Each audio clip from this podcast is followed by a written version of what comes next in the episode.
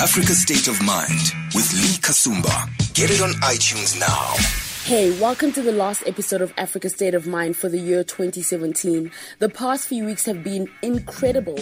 We spoke to unbelievable and inspirational people from across the African continent and even hopped over oceans. We couldn't have done this without your support. Thank you a bazillion, gazillion, matrazillion times. you know what I mean. Basically, thank you, thank you, thank you so much for all your support. We still have so much more in store for you, so please do subscribe on iTunes, SoundCloud, and wherever else it is that you pick up your podcasts. If this is your first time listening, don't even worry or fret about it. You now have time to catch up with the Africa State of Mind family. Catch up on a great conversation and episodes that we had with legends such as Femi Kuti, Dr. John Kani, the godfather of South African theatre, business maverick Richard Branson, but to name a few. On this episode of Africa State of Mind, we speak to two phenomenal ladies that make me proud to be an African woman. Their African state of mind is on fleek with the capital OMG. We start start out with Osas Ighodaro Ajibade, a Nigerian American actress, humanitarian, the first Nigerian to hold the title for the Miss Black USA pageant in 2010, and founder of the Joyful Joy Foundation, an organization raising funds and awareness towards the fight against malaria. Then, in the second half of this episode, we end with the stunningly amazing Zimbabwean born CNN anchor Robyn Kriel. She's representing and telling African stories like nobody else. She was Nick from ENCA, and this probably happened after the former First Lady of the United States of America, Michelle Obama, basically lauded and thanked her for her selfless work and all that she had done for the continent as a journalist. But before that, let's cross over to Nigeria with Osas.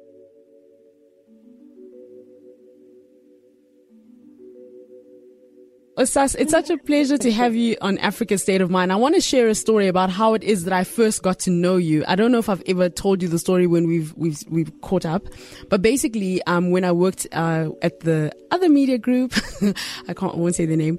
Um, basically, mm-hmm. I remember I just walked in and I I just started working with them, and then um, they were I was sitting there in a meeting, and Biola Alabi was there, and Gideon Khobane, all these people, and they they were basically talking about how oh they were getting this hot you know this hot woman to come and join the cast and everything. And they went on about you and they're like, she was in Cadillac Records. She, you know, did stuff with Tyler Perry. And I'm, I'm literally sitting there thinking, why would she come? And then like she was the first black Miss USA, and in my mind, I, I you know I didn't say this because I was kind of new and I was the youngest manager, as you know. So in my mind, I was like, oh, that's a fantastic idea. But in my mind, I'm like, why would somebody who basically is working with Tyler Perry, is in Cadillac Records, which Beyonce was in, is the first black Miss USA from Nigeria, was born and, you know, raised in, in, mm-hmm. in the States.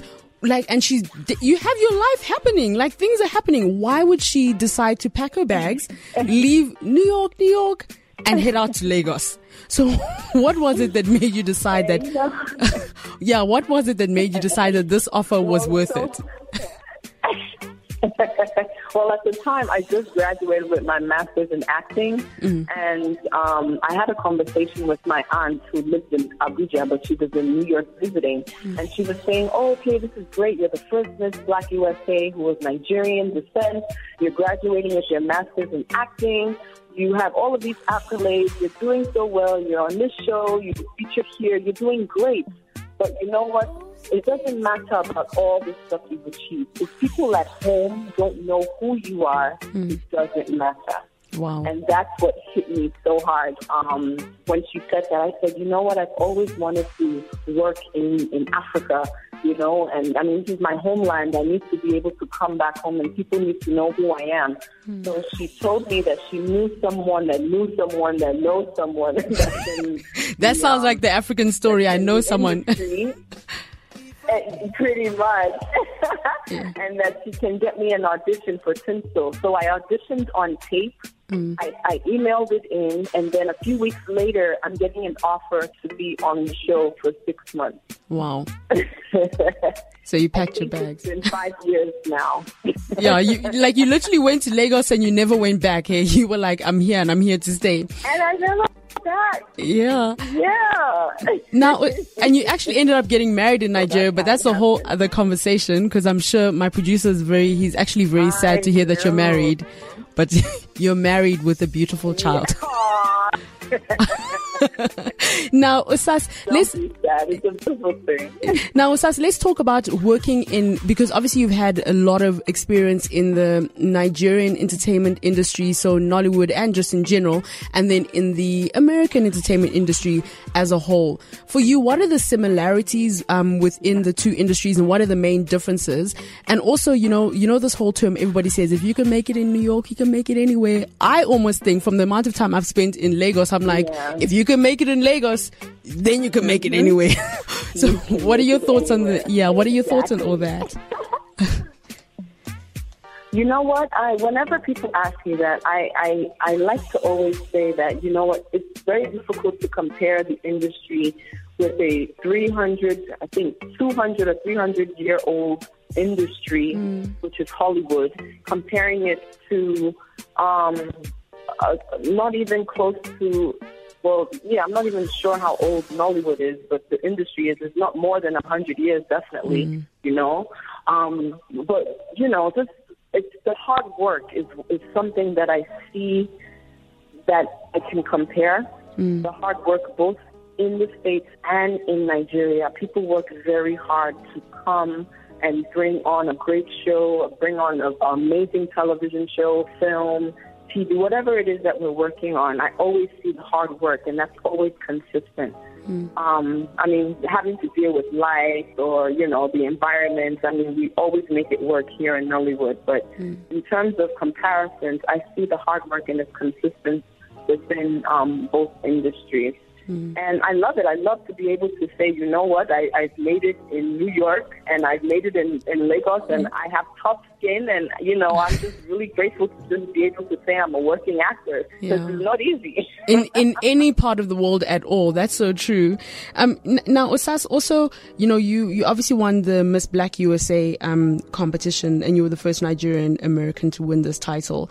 So I just want to bring this, you know, you winning the title then into a conversation right now with young girls in Africa. You know, just around issues and politics around beauty, and if you're not like a fairer shade of black, you're not beautiful enough and everything. You're like a gorgeous, like chocolate sister, like literally, you know. So um, I just want to talk a bit about yeah. that and how important you feel it is for there to be a lot more representation and you know and just just with regards to that like what are your feelings around that you know and just the celebration of all shades of brown versus just like one shade Exactly. I actually decided to be a part to participate in the Miss Black USA pageant because it celebrated what you were or what you are, and that's being a proud black woman. Mm. Whether it's light skin, dark skin, there there are shades of the rainbow when it comes to being a black woman. And that's what I loved about it. Even if you were tall, you were short, you were big, you were small, it didn't matter. They welcomed everybody and everyone was a part of the pageant. And I loved that. I loved that I didn't have to worry about having to, you know, um, slim down. What they what they were worried about was fitness and making sure that you were healthy Yeah. and making sure that you were on point in terms of that, not having to look like um, a stick or whatnot because you're trying to fit into some mold that depicts what beauty is. And what beauty is is you being beautiful both on the inside and on the outside. And that's what I really loved about being a part of Miss Black USA. And to represent that, especially as the first Nigerian, it, it you know, I doors always open because of that, because I'm able to still on it. And this hmm. was I won this seven years ago. So, you know, it's a beautiful thing. It's amazing. And now, um, Osas, if I can just ask you a little bit of a almost, you know, political question. Um, you know, within, like, you know, when you were in the States and everything, you know, the whole thing with African American and Black American and then Africans from Africa within America. Did you kind of see there being a community? you know what, you know what I'm alluding to.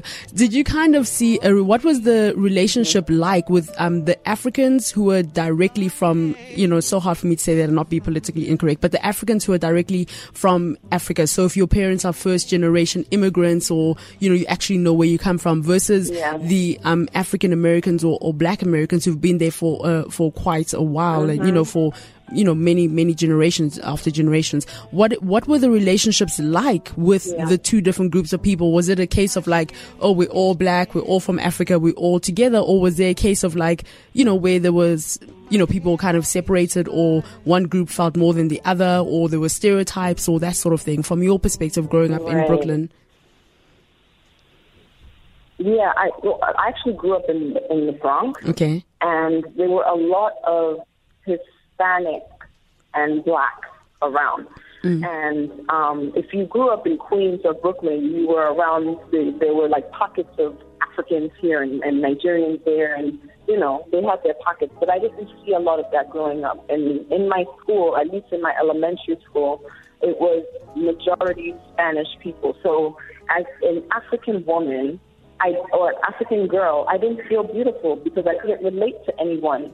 Um, I didn't see anyone that looked like me, so I had very low self-esteem when I was younger, and that really took a toll on me. I, I wasn't proud to be African because I didn't see that around me. I didn't see the celebration of being African mm. um, when I grew up. It's only when I went home, you know, I was happy about my family, but going to school and after school, I didn't see a lot of that. So unfortunately, I had low self-esteem, but my parents saw something in me and decided to put me through modeling school and mm. pageants to help me grow my confidence and everything. And honestly, it was when I moved to, um, it was when I became Miss Black USA. Actually, I I um, was a part. I was in, I was invited to be part of the Nigerian Day Parade um, in October when I was Miss Black USA. And so I was part of the parade, and I was just, I felt so at home. How all of these African people came together to celebrate the independence of Nigeria, nice. and everyone was waving their um, African flag. I felt so confident, so so amazing, and that was the point where I realized that it doesn't matter where I come from. It doesn't matter where I grew up. I should always be proud of, of, of my people and represent that and not be afraid to say I'm a proud Nigerian African woman. And from that point on, I never looked back. It was difficult growing up, but you know, we go through our obstacles and we find our way. Now, Sas, just um, with regards to you going to a school where it was mainly um, Hispanic um, people and everything, I, I, just remembered a clip. Mm-hmm. Um, I think it's the yeah. actress Ozomo. Now, imagine I'm not going to say her name properly. Then you're going to be like, ah, Lee, you've dropped, for, you, your hand has fallen. you've fallen no, head. But for no, you, no, I know her. Uzo, yeah. yeah, but it's like with your name, like how did they pronounce it? Um, you know what I mean? Especially your last name. Like, did you have to change your name in school so that they could actually be able to pronounce it? Because as you were talking about that, I thought to myself, no. I wonder what they, how they would pronounce her name. No, funny enough, I mean, it was difficult for people to pronounce my last name, Ighodaro. Yeah. yeah. But um, when I was growing up, it just I just started to embrace being African mm. as I was older. So I use um, Osas is my middle. Osadieme is my full name, but mm. it's my middle name. My first name is Martha. So oh, okay. it wasn't that bad. So did you go with Martha in school? Ah, Osas. Huh. Yeah, I know, I know. Martha was my is, is, Martha is my government's first name. So Imagine everyone called me Martha, and then when I when I decided to get into acting, I I decided I, I think I went to one audition, yeah, and I remember the casting director looked at me and she said, "Oh, you don't look like a Martha. When I think of Martha, I think of an old white woman." Yeah. So I said, "Hmm, I think I need to uh, I need to change my name," yeah. and so I changed my stage name to Osas Ighodaro instead of Martha Ighodaro. And I, I'm actually I actually practice I actually practice your full name including your married name. I'm saying again that you're married because my producer's oh, standing next to me and I have to keep reminding him. So, okay, so I practice your name. I hope I, am getting my Yoruba-ness on now. Okay, Osas Ighodaro Ajibade. Did I do right? Yay, Lee! Thanks, thanks, yes, Osas. Thanks, I got it, girl. I got it. now, Osas, just before yes. we, just before we wrap up with you, I was speaking to um to somebody in Nigeria who's a I won't you know she basically used to work at Pulse and she's kind of moved to she's moved on to BBC and everything. But I was and she's a close friend of mine. She actually was one who was helping me pronounce your last name because I realized all the time that I've known Osas, I never called her by her full name.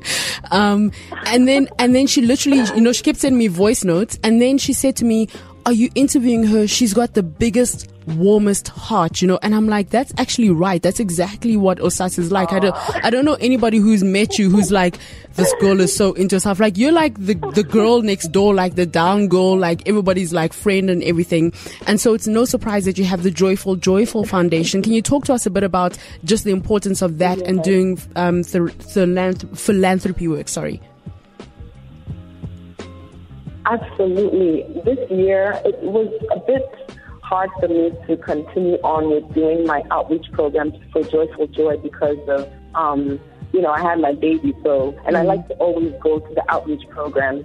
Um, but, you know, this year I was determined to make it at least once a month to go to different places um, in, in Nigeria. My goal is to go throughout Africa to help alleviate malaria. Mm. Um, but, you know, I was, I'm very grateful that we've been able to do it once a month this year and go out to different communities um, in in Nigeria to help with our outreach program. So, what happens in the outreach program? We go to a, a certain community. Um, we work with the community there, and we give out free medication. We have free malaria testing. We have bed nets that we give out for free.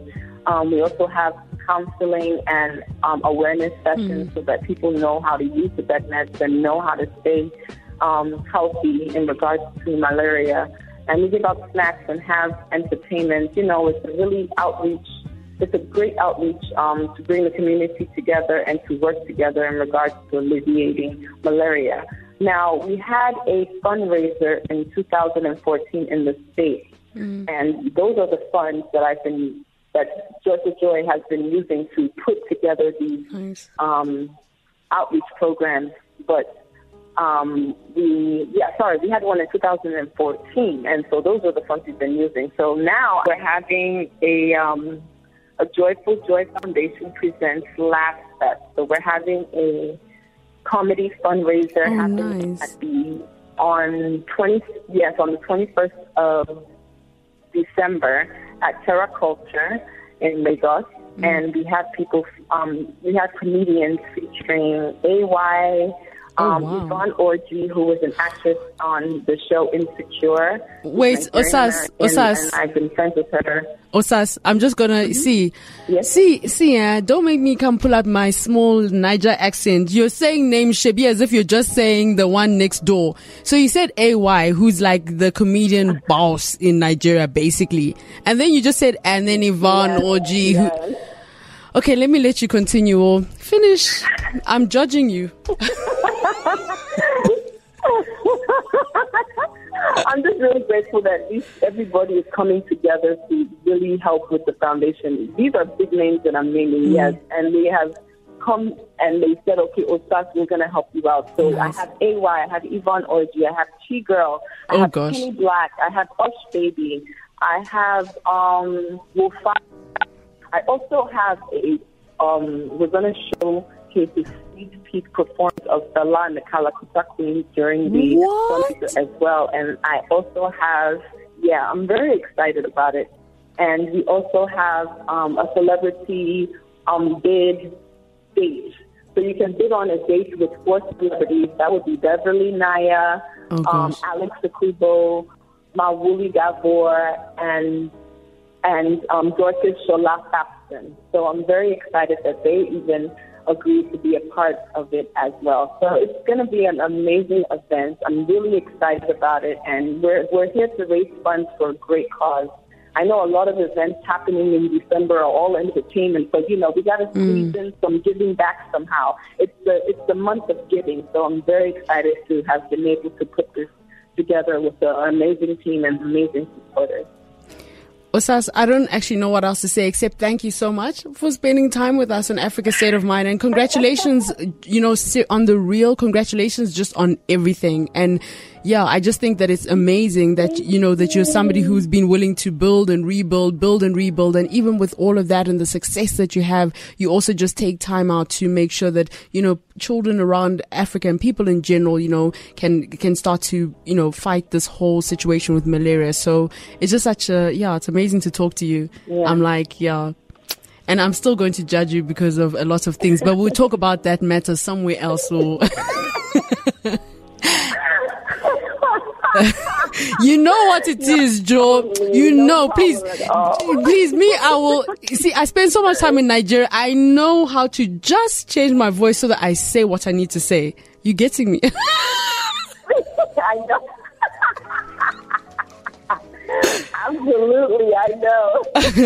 Thanks, Osas. Enjoy your evening. Oh, Africa State of Mind. I'm so thrilled to be having a conversation with my next guest on Africa State of Mind. In my opinion, she's an example of how a sense of purpose and the pursuit of truth can literally take you to a global audience and have your name on the lips of powerful figures and ordinary people alike. Robyn Kriel is a multiple award winning journalist. She has covered some of the most defining stories in Africa over the last few years, including being there when the fatal Westgate bombings happened in Nairobi, Kenya. She was there when the hostages that had been held in Somalia, in Somalia by the pirates had been released. She actually was even on a plane with them when they left. She was there when the then president of America, President Barack Obama, the first sitting American president to visit Ethiopia was there. And simultaneously, she also covered the attacks that happened at a top luxury hotel in Mogadishu, Somalia while he was within the region. It was her face that told the story of the deadly attack in Burkina Faso. She was there when there was an attempted coup in Burundi. And she was also there when the, when President Thabo Mbeki was recalled. She was there in 2007 and 2008 during the price control crisis and the crackdown of state media in Zimbabwe. Born and raised in Bulawayo, Zimbabwe, Robyn Kriel is a young African journalist and international anchor. She makes everybody proud. She makes me especially proud. And I'm so happy that you're here on Africa State of Mind. How was that? oh, oh my goodness, Lee. That's way, that's amazing. Thank you guys so much. Um, that's really, really wonderful. It's such a pleasure to have you on the show. So let's just get straight into it. I'm, you know, obviously with everything that that's been happening with Zimbabwe, you've been at the center of the conversation globally. And I remember I read an article that you had written in the Daily Maverick where you basically spoke about how you felt the night that um, Robert Mugabe was meant to resign, and then the night, and then when you finally found out that he actually did resign. Can you go through those emotions for us, you know, as a Zimbabwean, and also how it felt to be on the other side of the world when you could have been celebrating with people in your country? Sure. Um, it, it, has been the most incredible story to have watched from afar. And of course, as a as someone you know who was born and raised in Zim, you want to be there mm. when this is happening. One of the biggest stories probably I'll ever witness of my home country. Um, but I couldn't. I couldn't be there. Mm. Um, and but I had the uh, privilege of covering it from uh, CNN's headquarters mm. in Atlanta on the anchor desk, and it was amazing. Um, it, it was what it was like watching people that you grew up with, that you have known since you were little, um, finally kind of coming into the light, seeing um, freedom and tasting freedom for, for many of, of young people uh, for the first time. And, and that was amazing to witness from, from the other end of the spectrum. How I felt uh, the night when he did not resign, when Mugabe did not resign, I felt like I'd been punched in the stomach because mm. I was on the anchor desk and I was fully expecting. I thought, oh my gosh, it's going to happen. Like this guy is the only president I've ever known. He's going to step down. And I almost felt a little bit sorry for him because he looks so small mm. next to all those big, big generals in their in their camouflage gear. And then he didn't resign, and I thought, I, I just thought, no, it's going to happen again. We're going to see 10 more years of this rule or the rule of his wife, um, uh, you know, a rule that has been very painful for a lot of mm. people. And then a couple of days later, he did resign. And it was, as a journalist, you're supposed to be unbiased. You're supposed to cover things without emotion. But this is a place that I've watched go from you know being this wonderful place to grow up in to really being very oppressive mm. and um, he really did not do justice to his people in my opinion so it was it was pretty uh, amazing to watch him finally uh, step down. It was kind of Wizard of Oz like, you know, as you were saying about how small he looked, because it's like he always seemed like a, and I think that this happens a lot when you have people who've been ruling longer than what they should. It's like they seem like really big. And then when their day of reckoning, so, so to speak, comes, it's like they're almost like tiny and it's almost like what were we scared of all these years, you know? Exactly. And now to see people high fiving and fist pumping the soldiers that we'd all been taught to be so scared Yeah. of, um, and to sort of not look them in the eye, suddenly they, they seem like human beings. And as you say, um, these, these guys uh, who have been uh, in charge for so long and, and seen as so strong, suddenly they're running for their lives and fleeing across the border to South Africa in the dead of night. And you're thinking, this, this is all it took. They're humans like us. They're Yeah. not these scary, um, you know, figures, these, these ghouls that you worry about coming to, to whisk you away in the middle of the night. Exactly. And just talking about, um, you know, the soldiers and being afraid of them, um, I think it was in 2007, you were covering a march by women in Zimbabwe, which I think is quite interesting because around the world it's been the women marches that have kind of, you know, kind of led to a lot Yeah. of changes. But i i this particular march was just about women, um, wanting to be able to, you know, not have, because they were marching because they didn't have enough money, um, to take their children to school or there was no electricity to cook for their families at night, which is a very basic, um, kind of human situation. And during this particular protest march, you actually had like a kind of an encounter with one of the, the, the Zimbabwean police force. Could you maybe tell us what happened around that? Sure, um, and and this is just one small incident of, of a million um, that you know that many Zimbabweans have gone through. And, and while I get the chance to tell my story, it's important to remember that people have died, you know, trying to stand up for their rights. Activists have gone missing and never seen again. So hopefully, um, this time will bring a bit of reckoning for, for those families who have wondered where their loved ones are. But in my in my uh, story, I was covering a, a women's march, Women of Zimbabwe Arise, a group called Woza. Their their uh, mantra is actually similar to the South African uh, women's movement. They say "Watintum Fazi, Watintum Bogoto," we strike a woman, strike a rock. Yeah. Um, and they were marching, appealing to the the government, appealing to the police, saying, "You are our sons, you are our daughters, and we cannot put food on the table to feed our own families. Like, please help us as women." Really trying to appeal to that uh, emotional side. Well, they got beaten, and it, it was it was terrible to witness. Um, I, I'll never forget it. Being beaten with fists, with batons, with guns, and, I these are women. As a journalist, I was filming. These are women that get, are getting beaten by men, male police. And as I started filming, um, I started walking closer and closer, thinking, "Oh my gosh, I have to get this shot." I, I, I I've never seen anything like this. It was brutal, and that's when they, uh, I guess they saw me. I, I'm not really sure, and the adrenaline kicked in. It was very terrifying. I was falling on the ground a lot, and I couldn't work out why. It was because I was being hit by a, a group of policemen and their batons. Sure. Um, I think that the the moment I realized what was happening was when one man pulled me off the floor by my ponytail and then smacked me across the face. And it was then that I thought, oh, oh God, i they're going to kill me. I'm, I'm dead. Um, and luckily, I was able to to not be arrested that day. I was arrested briefly, but I got away. Um, and you know that gave me a, a true sense of what these people, what my own people, many of them stand trying to stand up for their human rights, were facing every day.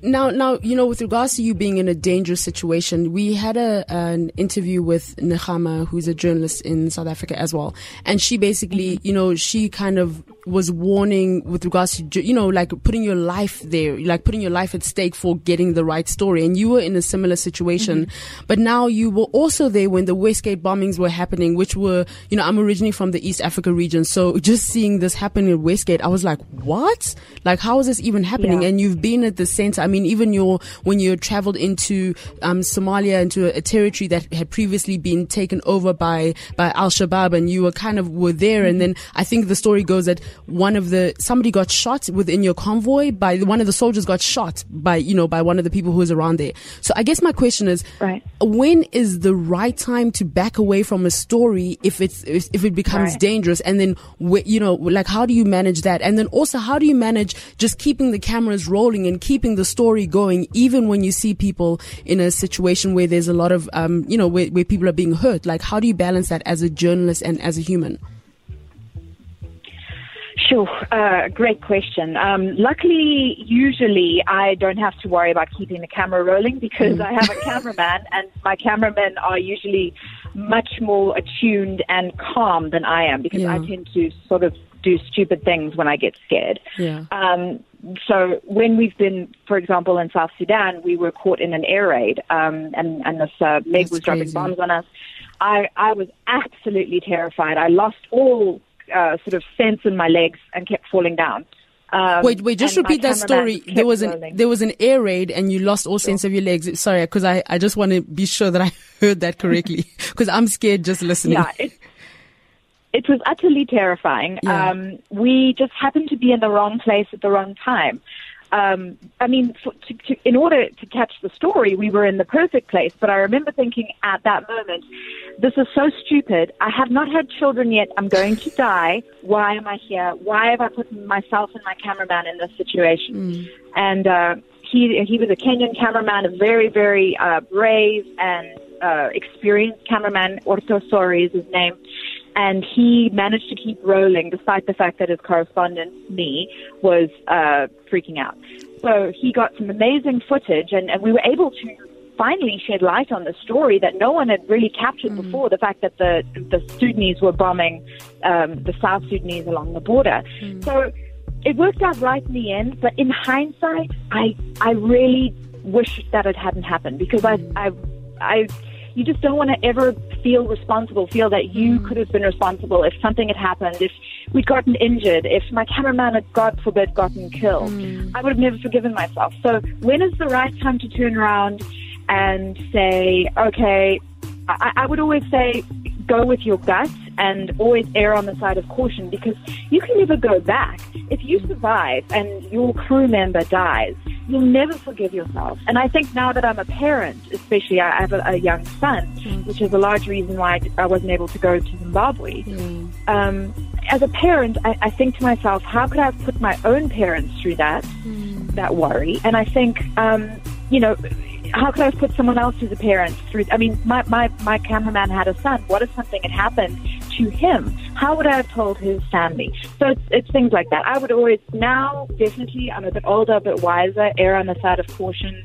Um, at the time, we were extremely lucky that nothing happened, but also, you know, I had an experienced cameraman. I always tried to surround myself with people who are local, mm. like from the area, which is important. Say, Listen, yeah.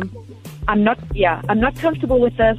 I don't feel comfortable. And you say, okay, rather we go with your gut feeling. You are, you know, Congolese, you are Sudanese, you are, you know, whatever, Somali.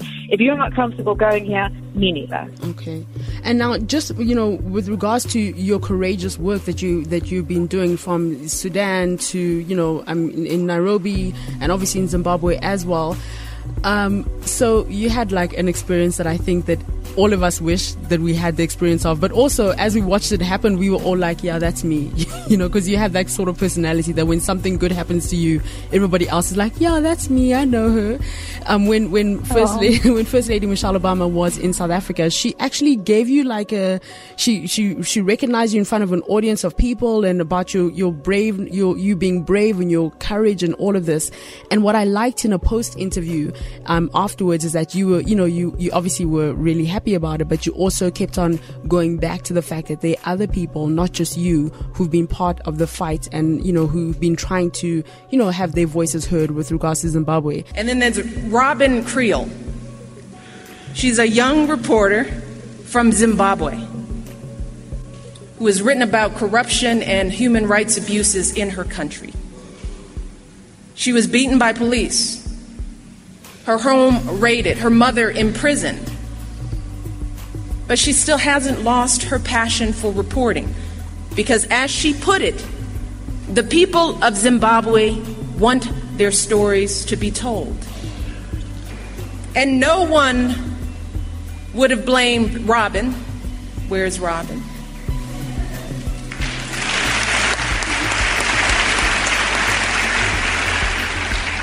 No one would have blamed Robyn if, after all she'd been through, she decided to quit reporting and pursue an easier career. But these young women, and these are just examples of stories that go on and on, these young women could not be content with their own comfort and success when they knew that other people were struggling. You see, that's how people of conscience view the world. So, what was it like for you when you know Michelle Obama just says your name out of the blue?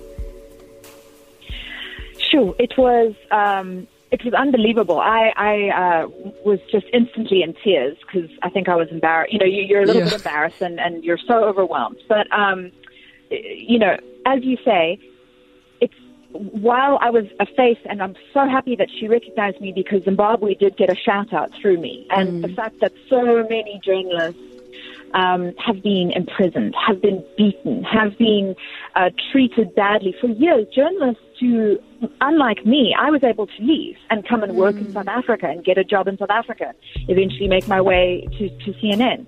Um, but many had to stay. And they have had to endure terrible things. Their families have been targeted. Um, and that that for me is the worst. My my mum was targeted as a result of, of something I did, and I, I just felt like I could never forgive myself for that. Um, but journalists had to endure those sorts of things, and activists as well, um, particularly. There are still people missing to this day, and their their families have sure. no idea where they are. Mm. Um, and that is something that I really hope that this new regime in Zimbabwe. You know, everyone says it's it's more of the same. It's more of the same. Mm. Maybe they can at least bring a bit of closure to some of those families um, who've had who've had their loved ones go missing. But not only that, Lee. Um, so many Zimbabweans who could pos- possibly be listening to 702 in South Africa, millions of Zimbabweans have had to leave, and they've had to leave because of economic reasons, of political reasons, of of um, social reasons. They, some of them had to cross across the Limpopo River, you know, braving mm. crocodiles and hippos, and have they, some of them have PhDs, they're teachers, and they take they have to take menial jobs as like car guards, as as as, as nannies, and and that with their degree and and their immense um, background and intelligence, and I feel I, I, hope that they also will get the chance to go back to Zimbabwe and to put those years of hard work and education um, to good use because, uh, you know, no one deserves to, to have to go backwards. Yeah. And now, you know, Robyn, when you spoke about, you know, some of the people from Zimbabwe having to cross the Limpopo River and everything, like right now in the world, everybody's talking about what's going on in Libya, you know, um, and it's obviously it's obviously highlighting. And congratulations to CNN for just breaking that story. Um, but it's obviously, you know, I guess this, the scariest thing is the fact that a lot of the people who are migrants now have to pass through Libya because they feel that their homes in whatever African country they are from, that there's no future, there's no hope at all. So whether it's a mother who will be like, okay, my daughter can leave, and you know, you pay smugglers and everything to put yourself through the most dangerous situation, um, where you might even lose your life to, in the hope to get to, you know, either Europe or to America. What are your thoughts around that from the perspective of African leadership and how African leaders, you know, almost have to be held accountable in the countries of origin to make sure that people don't have to have to leave their countries under such dangerous situations? Oh, I mean, I think African leaders should be held thoroughly accountable. Uh, if people are, are, willing to, to brave being auctioned off like livestock mm. rather than live in their countries, um, then leadership needs to take a long, hard look at itself. I mean, one of the things that, that makes me so sad is when you hear of a leader of so and so country having to seek hospital treatment outside of their own country. exactly. Because I think, well, if really, if, if it's not good enough for, if it's not good enough for, for you as the leader, what makes you think that, you know, that it's going to be good enough for someone that can't afford all the things that you can afford, that can't afford to take a flight to South Africa whenever they get sick. It's, um, it's it's it's it's double standards and it's hypocritical. And I've known um, an old lady who I who I grew up with, who was told when she when she had uh, contracted a, a, chronic disease, cancer, here's some here's some aspirin, go home and, and die at home. And I was horrified. And that's in Zimbabwe. Um, you know, where our medical care used to be excellent.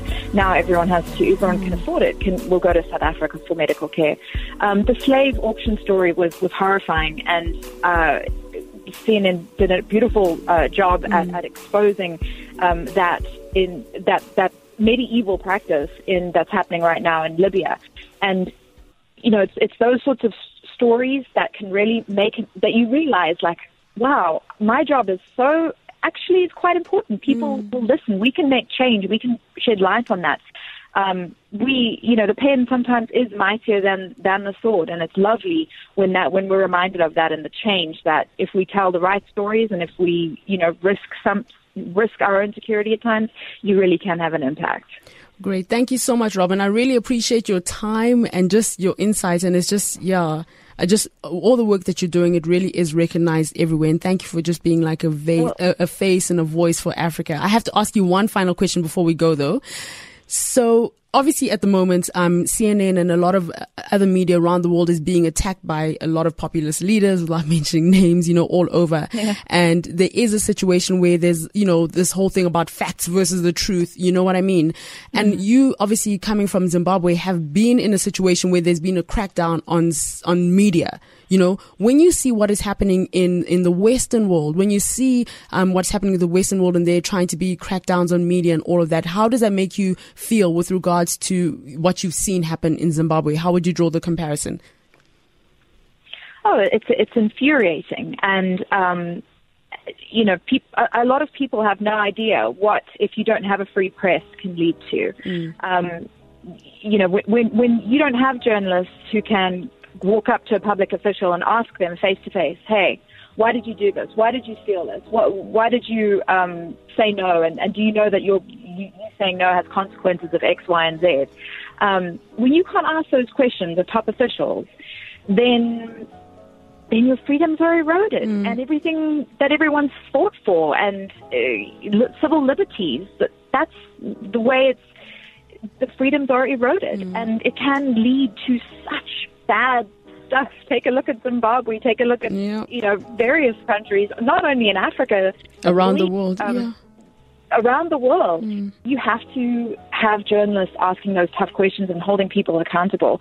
Um, I also just wanted to say, Lee, that thank you so much for all of those lovely compliments. But I hope that you understand that you, as a talk radio host, and the stuff that 702 and other, um, you know, privately and um, owned media companies do is is fantastic work, and you guys are also extremely brave. You have to keep it up. You have to keep asking those questions of uh, officials in South Africa and across the continent as well. Thank you so much, Robyn. I'm actually smiling the same way you were smiling when um, Michelle Obama said your name. And I think I'm going to cry the same way you cried when she said your name. Oh my God. but Robyn, thank you so well, much. You. And yeah, we'll just keep looking forward to seeing you on the screens. And thank you for being a voice and a face for Africa to the world. Thanks. And I hope to, uh, I hope to see you all soon. I, I, I really miss Africa. Africa State of Mind. And that's how we wrap up this year 2017 where Africa State of Mind is concerned. Thank you to these two amazing ladies. I just really am so inspired by both Robyn and Osas. And we just want to say to both of you, when you guys shine, we all shine. So please keep continuing to make Africa proud because you both make us feel that dreams are possible and our dreams are valid. So congratulations on all your success. Please remember to rate us on iTunes, tweet us at Africa State Mind, and let us know what you'd like to hear more of. Facebook us on the Africa State of Mind group, and also let us know exactly what it is that you're up to. Where is your Africa State of Mind at? Share your stories. We'd love to hear from you and put you and yours on blast. Until the next episode, happy holidays. We'll chat in the new year, in the next few weeks' time, or perhaps on Twitter in the next five minutes. That's how we wrap up Africa State of Mind 2017 with Lee Kasumba.